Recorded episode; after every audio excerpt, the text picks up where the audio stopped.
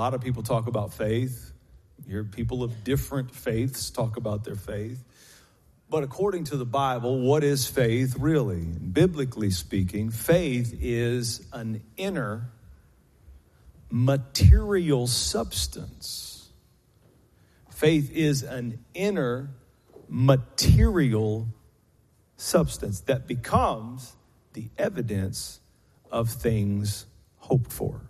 I'm going to say it again. If they have that slide, they can put it up. Faith is an inner material substance that becomes, there it is, the evidence of things hoped for. Now, God's word is the source of faith. So when it comes to faith, God has provided it. The scripture says faith comes by hearing, and hearing comes by the word of the Lord.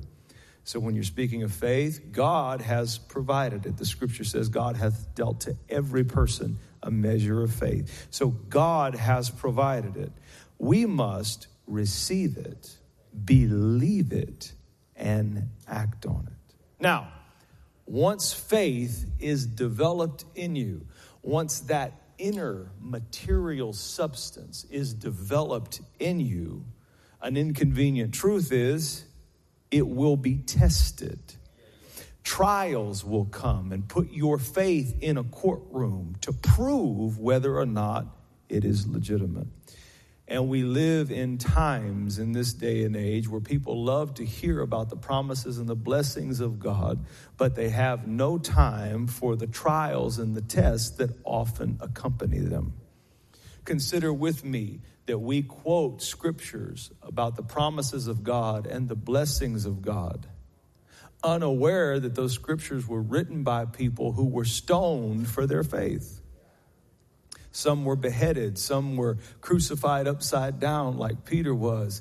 And yet they were thoroughly convinced inside their faith that God was able to do what he said and he would be true to what he had promised.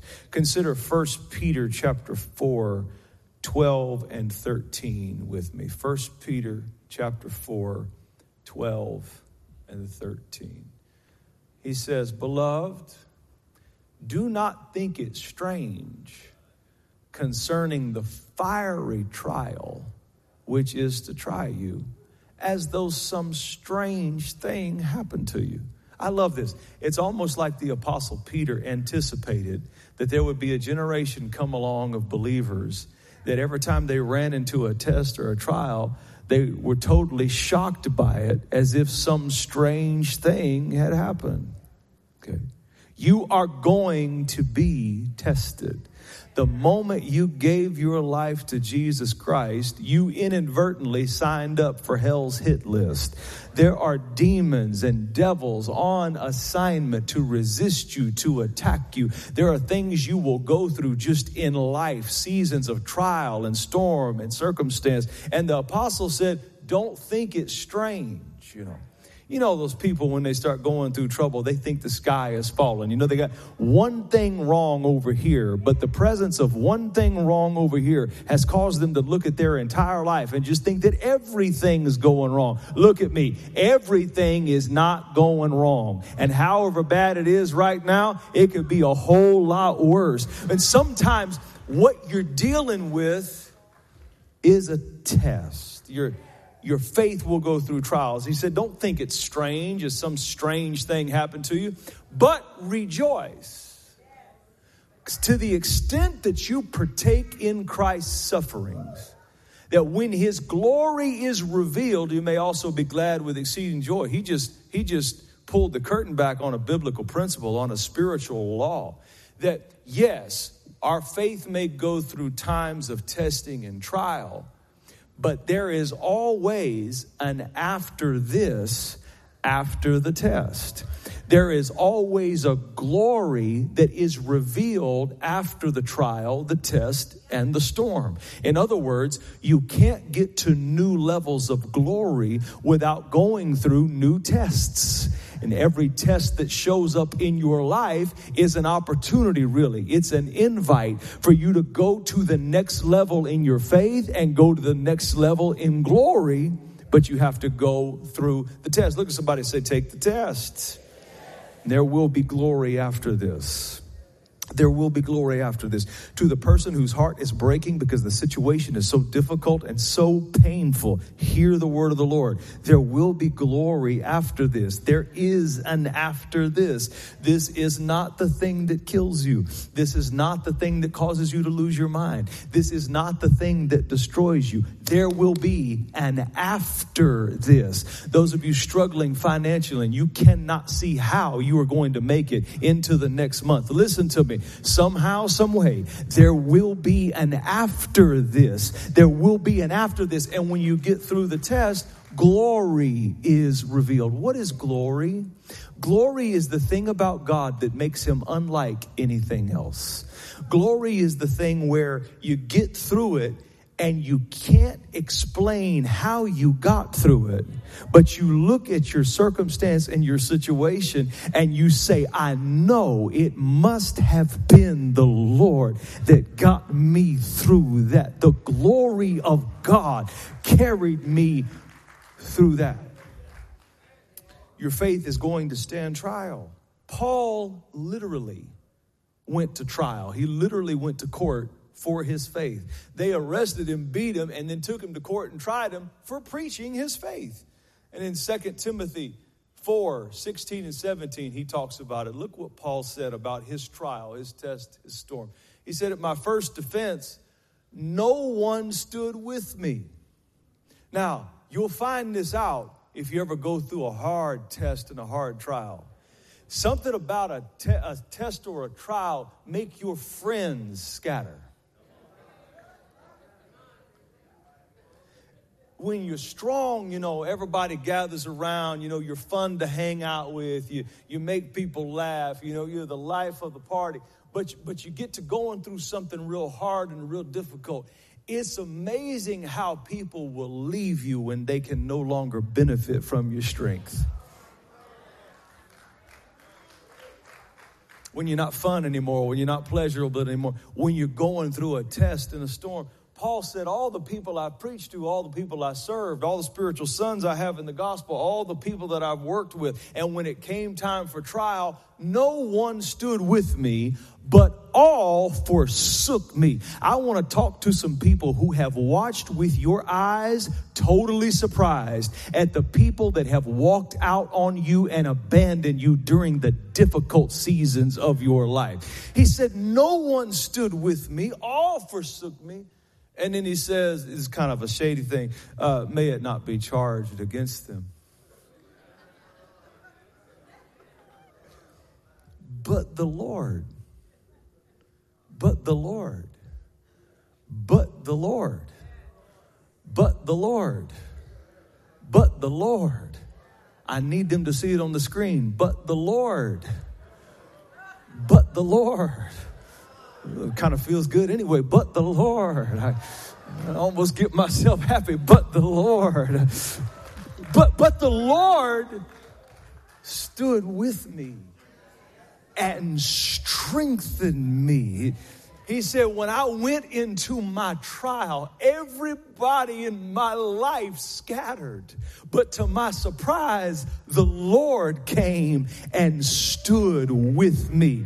And I wrote this down because I felt it so strong it nearly knocked me out of my chair. God heard you when you said you felt alone. And you said you felt like you were going through this alone. And you felt like you don't have anybody that can understand. And you don't feel like anybody can give you a shoulder to cry on. God sent me here to tell you, you are not alone in this trial. God is standing with you. You are not in this by yourself. Hebrews 13, 5 and 6. Jesus said, I will never leave you. I will never forsake you. That's why I praise Jesus because he made a promise to never leave. When I'm good, he stays. When I'm bad, he stays. When I'm going through my high season, he's with me. And when I'm going into a trial, he's still with me. When I do all the things that he said in his word, he's with me. And when I disobey and walk around in my mess, he's still with me. That's why David said, I'll bless the Lord at all times. Because David found out something about God. God will stay with you. He'll stay with you in hard times. He'll stay with you when nobody else will be there. He'll stay with you when your family forsakes you. David said, if your mother and father forsake you, the Lord will lift you up. Whoever it's for, I don't know.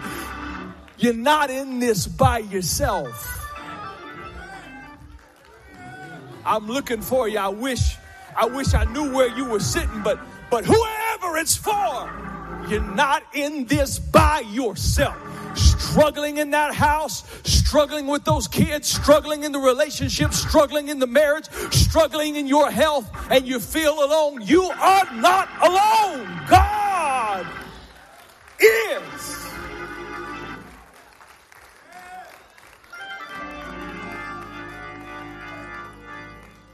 Look at somebody on your way to your seat and say, He's with you. He's with you. In our text, we find Abraham, the father of us all in faith, being tested in a gruesome way. When he was 75 years old, God promised him that he would have a child. God gave him the word, and Abraham received it, and he believed it, and he acted on it, and and for 25 years, nothing happened. Faith is what you hold on to until. I'm going to say it again. Faith is what you hold on to, that inner material substance. When you don't have the thing, you still need a thing to hold on to.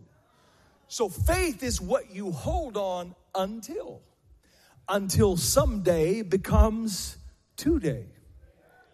And Abraham held on to faith for 25 years that God would do what he said concerning him having a son. And when Abraham was a hundred years old, here comes the promise Isaac is born.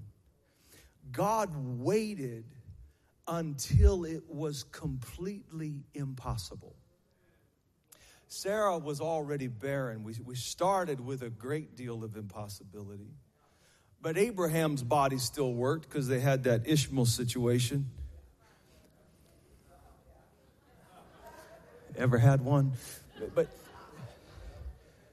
so God waited until the scripture says Abraham's body now was as good as dead. His batteries was broken. There was no um,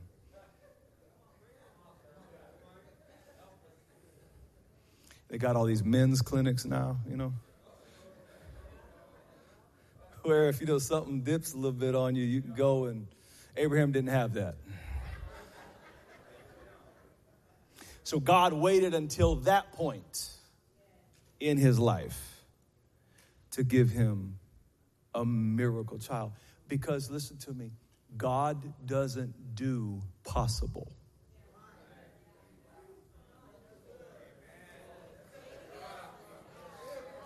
If your prayer request is possible, God ain't gonna get involved. If it's possible, you do it. God does the impossible. And so God waited 25 years from giving the promise till the promise coming to pass because he had to squeeze all of the possible out of the situation you're not ready to see a miracle until all of the possible has been squeezed out of your situation. But If you are in a hopeless situation, I got good news for you. If you're looking at something that no natural strategy or natural plan will fix, that's where our God specializes. That's where God steps in when it is totally impossible. And God gives him this, this miracle child can you imagine how precious Isaac was to Abraham? My little boy, my miracle child, my impossible. He come home, you know, the other day and said, so and so invited me to come have a sleepover at their house. I said, hell no.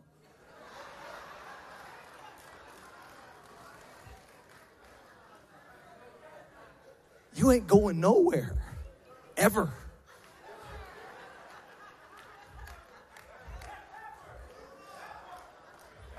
Your papa drives you, or your grandma drives you, or your daddy drives you, or your mom drives. That's it.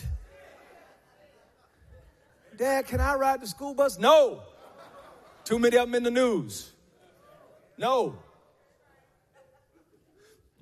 When, when, you, when you hold a child that never should have been. I don't know if you know what that's like, you know. When you hold a child that never should have been, you just you watch them different. Then he gets mad at me. I'll let his little brother do things I won't let him do. Your little brother can do flips at the pool. You can't. all that brain surgery in there, just worried about maybe something, you know, just, just careful. You know? Just kind of careful. You have a child you shouldn't have. You just, can you imagine how careful he was with Isaac? You imagine how careful his mama was? These are two senior citizens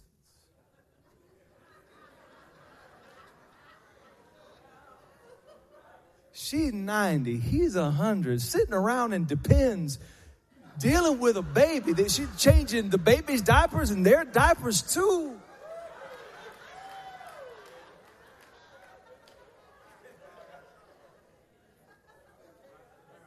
And God in heaven giggling. Impossible. Sometimes when you have a child a little later in life, you worry about am I going to be able to be there for the big things in their life?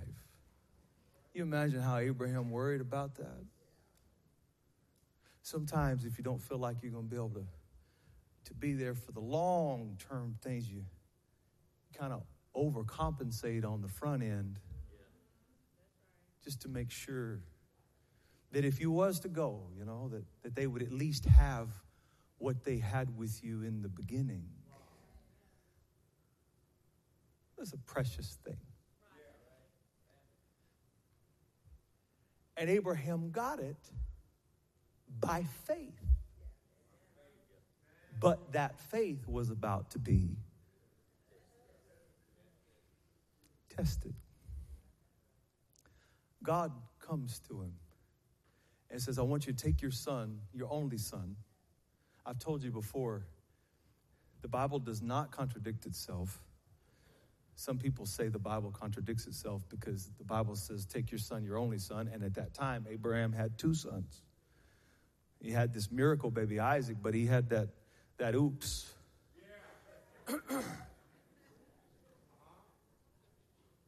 With Hagar. The word only there doesn't mean singular. The Hebrew word is yachid. It means the one you would rather keep. Take your son, the one you would rather keep. God always asks you for what you would rather keep.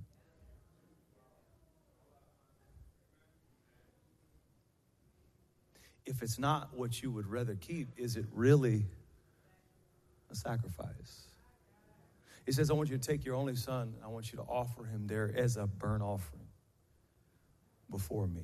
And the scripture says, Genesis 22, that God tested Abraham. In verse 3, Abraham rose early in the morning, saddled his donkey, took two of his young men. And he took Isaac and he split the wood for the burnt offering and arose and went to the place. Everyone say the place. The place of which God had told him. In verse 4, on the third day, Abraham lifted his eyes and saw the place afar off. Say afar off. Point number one in our lesson today every test has a place. Every test you will go through in life has a place. I bring this up because the benefit of walking close with God is He will always let you see your place of testing afar off before it comes. Scripture says Abraham lifted his eyes, he saw the place afar off. In other words, he was able to prepare before he got there. God is not one for pop quizzes. He doesn't do that. If God is going to test you, He will allow you to prepare for what's coming. Just an instinct in your spirit. You just sense that something is off in that situation, or a knowing, a discernment, a prophetic word. It's why you need to be connected to a prophet. Every believer needs a relationship with a legitimate prophet because the prophet will warn you. You know, Katie and I have a prophet in our lives that will call and let us know about things in the upcoming season to be watchful for, just to be on guard. God always will let you see the place of testing afar off so that you're not shocked when you're walking through it. Verse 5 Abraham said to his young men, Stay here. You, you can't go up there with me to the place. You, you got to stay here with the donkey. And the lad and I are going up to worship, and then we will come back to you. Now, of course, theologically, this text is a treasure trove we know that when Paul in the New Testament said that God preached the gospel to Abraham back in the Old Testament, a lot of people are confused by that. How did God preach the gospel? Well, God let Abraham pantomime and go through in metaphor, allegory, shadow, and type what God the Father would later go through when he gave his only begotten son Jesus. And you see the imagery all through it. You got you got a loving father leading an only son up a mountain of sacrifice. You've got an only son who's old enough to resist his father's will and yet lays his own will down to do the will of the father. You've got uh, an only son that's carrying the wood he's going to be sacrificed on. The Bible says Isaac carried the wood on his back. You got Jesus in the New Testament carrying the cross on his back. Abraham had to put himself in the position to actually slay his son with the knife. Isaiah said of the cross that we saw Jesus smitten by God. Understand, it wasn't the Romans that killed Jesus Christ. They couldn't have killed Jesus Christ. It was the Father, God, who sacrificed his only son for you and I. And so, with Abraham's life, God's preaching the gospel in the Old Testament. He's showing what it would feel like, what it would be like. He's showing what he would ultimately go through to pay the price for our salvation, to forgive us of our sins and redeem us. And he's showing it through Abraham's life. And there's many different places that you could pick and do an Old New Testament comparison. But I found one that I loved and it's juicy, so I want to share it with you. Bible historians say that verse 5 when Abraham said this to his young men in verse 5 stay here. You stay here. You can't go up to the place of sacrifice. You stay here. Bible historians say he spoke those words in the spot that would later become the Garden of Gethsemane.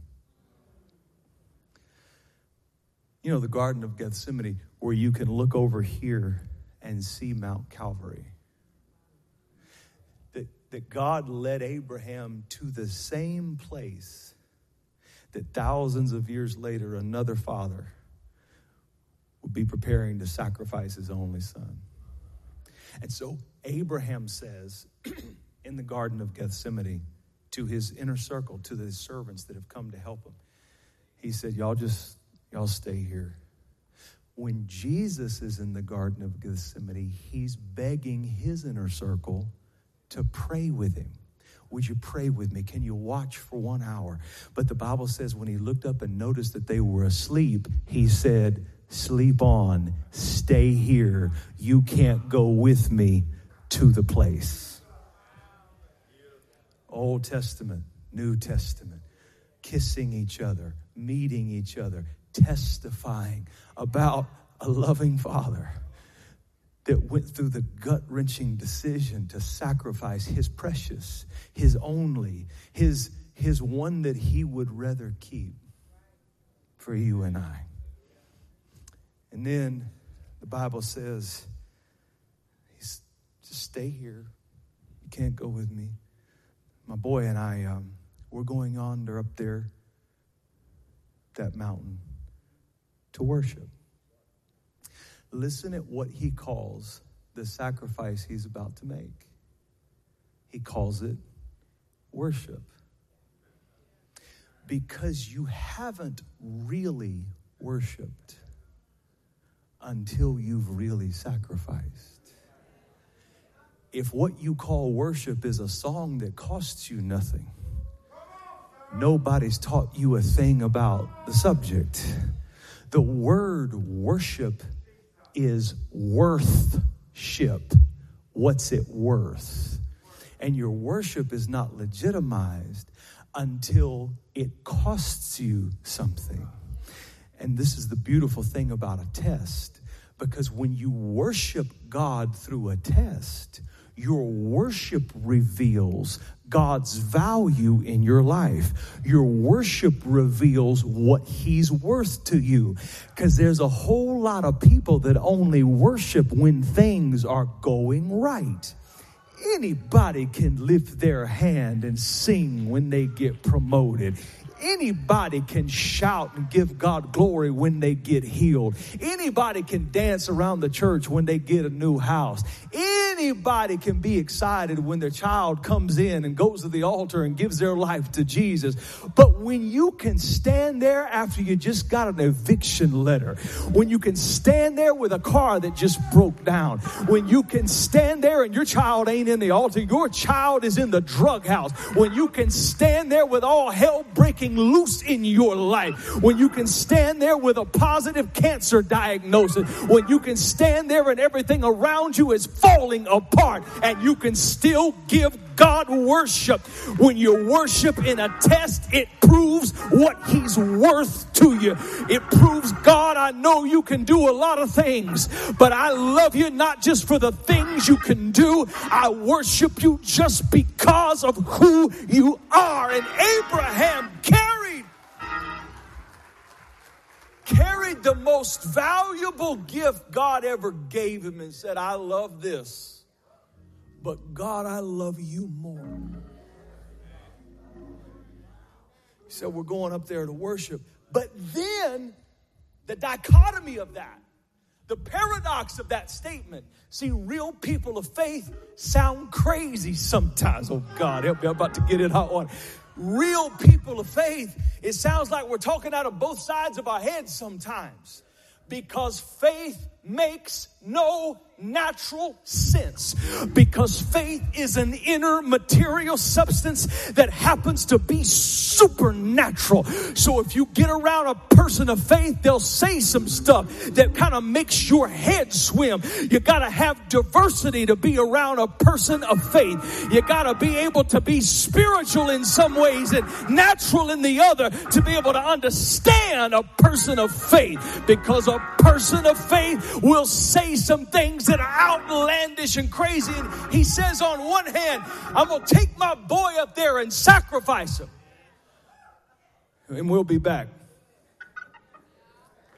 All of you missed it. Me?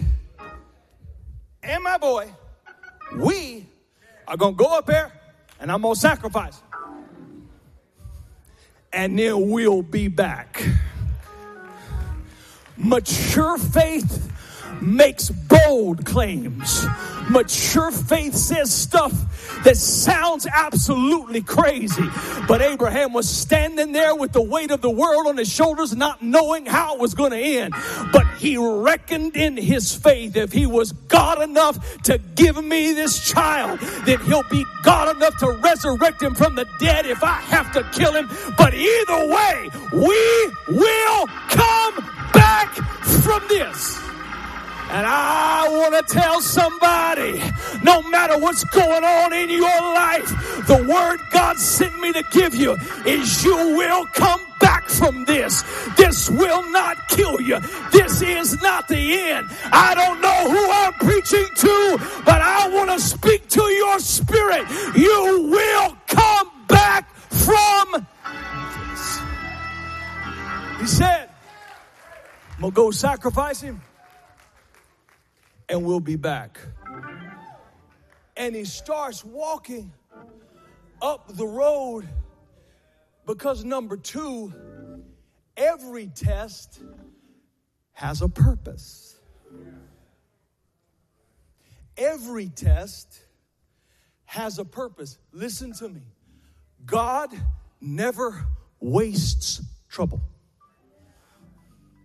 If God allowed you to go into it, the divine architect of your life has a purpose for what he allowed you to walk in. Your life is not an accident and neither is your life path. Your life is not an accident and neither is your story. Somewhere inside of what you are going through, as painful as it may be, there is a God intended purpose that's being worked out right now. What you're going through, even if it's causing tears to stream down your face, is working for you and working with you together with the purpose of God to bring bring you into an intended destination. Abraham doesn't realize it, but he's pantomiming the gospel. He's justifying, yeah, that's true. He's justifying God's actions in the law by giving the gospel first. That's a humdinger. Boy, I hate it when my church misses a major theological point like that.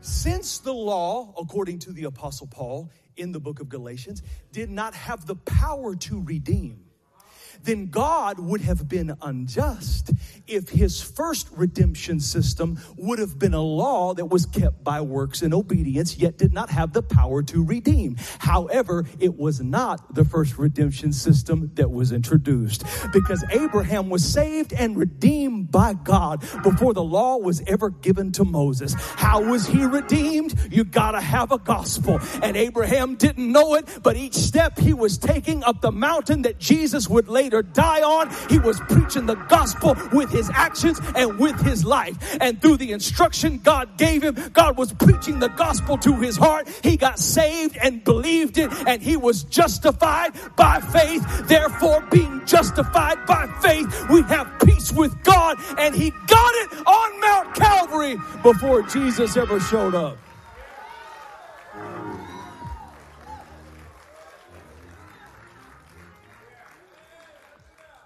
Therefore, God could be just in introducing the sacrifice system and allowing the Old Testament to become our schoolmaster to lead us to Christ, Hebrews, all because of what he was doing. Abraham thinks, God, you're killing me. How could you ask this of me? God said, I'm saving the world through what you're doing, boy. Shut up. Because Jesus can't come do it until you do.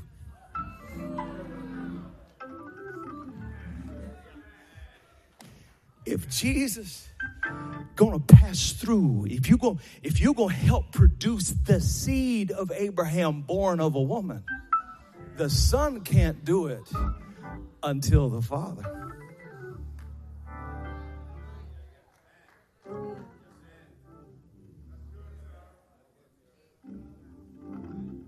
And so there was a purpose that his mind could not possibly comprehend, that he was being used to flesh out in the world, to lay into the annals of time.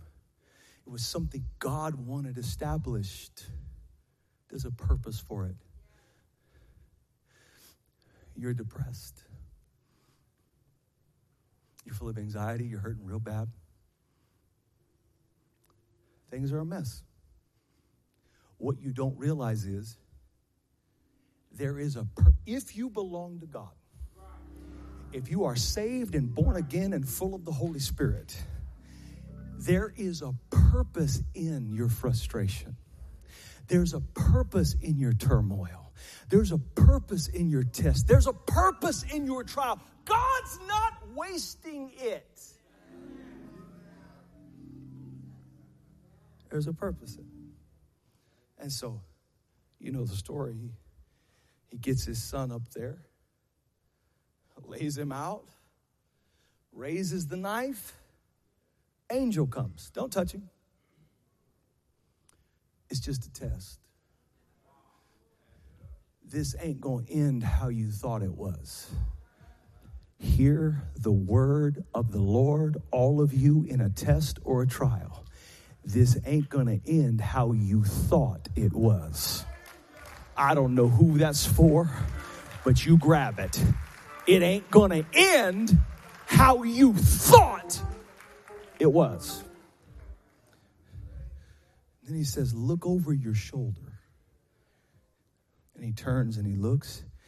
And for the first time, we see the wood, the Father, the Son, and substitutionary atonement all on the same mountain.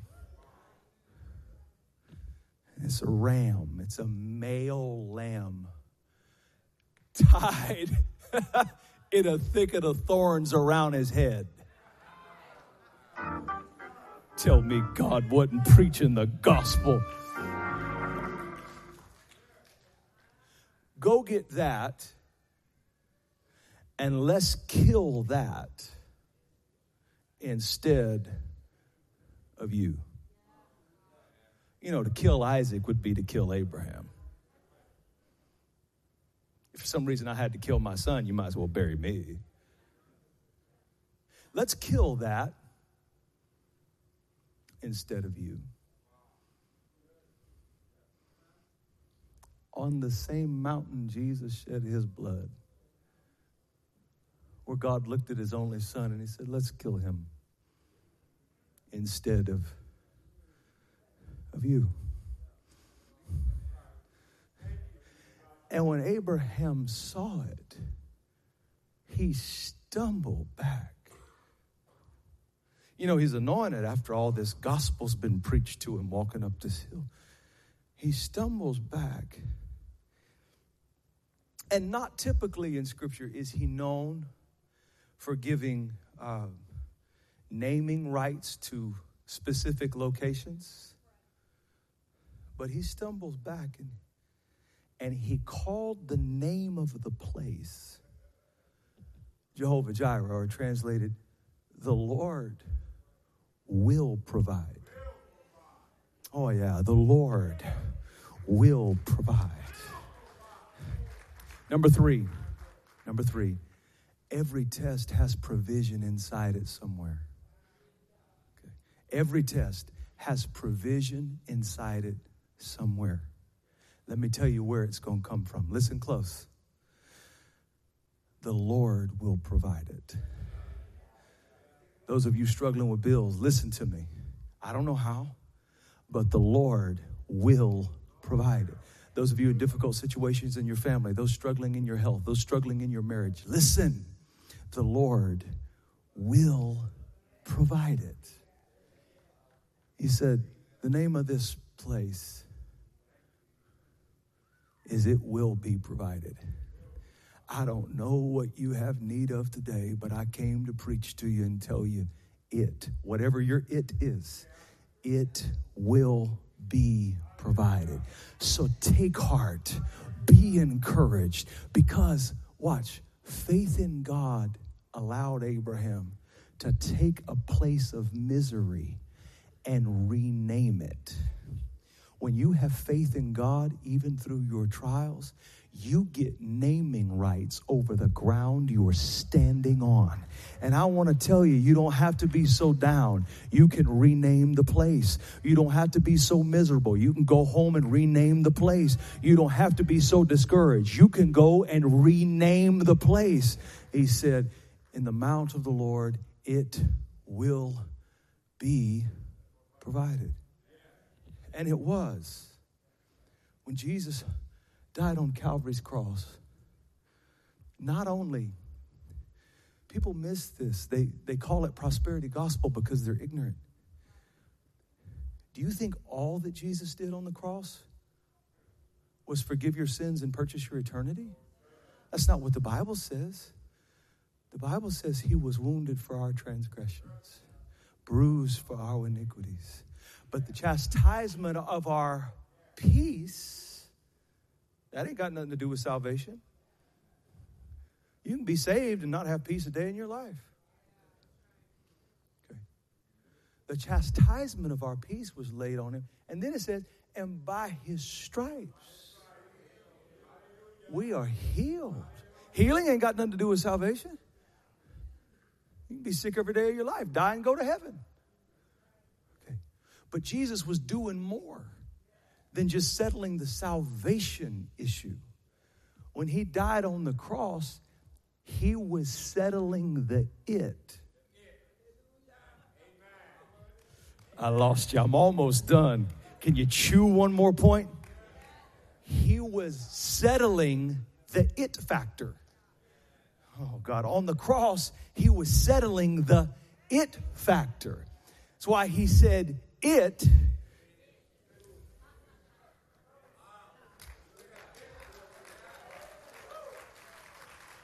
so that whatever your it happens to be, whatever the thing is that you need in the mount of the Lord, it shall provided. Why? Because, because a loving father was willing to sacrifice his only begotten son so that you can be saved, so that you could be healed, so that you could be blessed, so that you could have peace in your mind, so that you could have joy in your heart.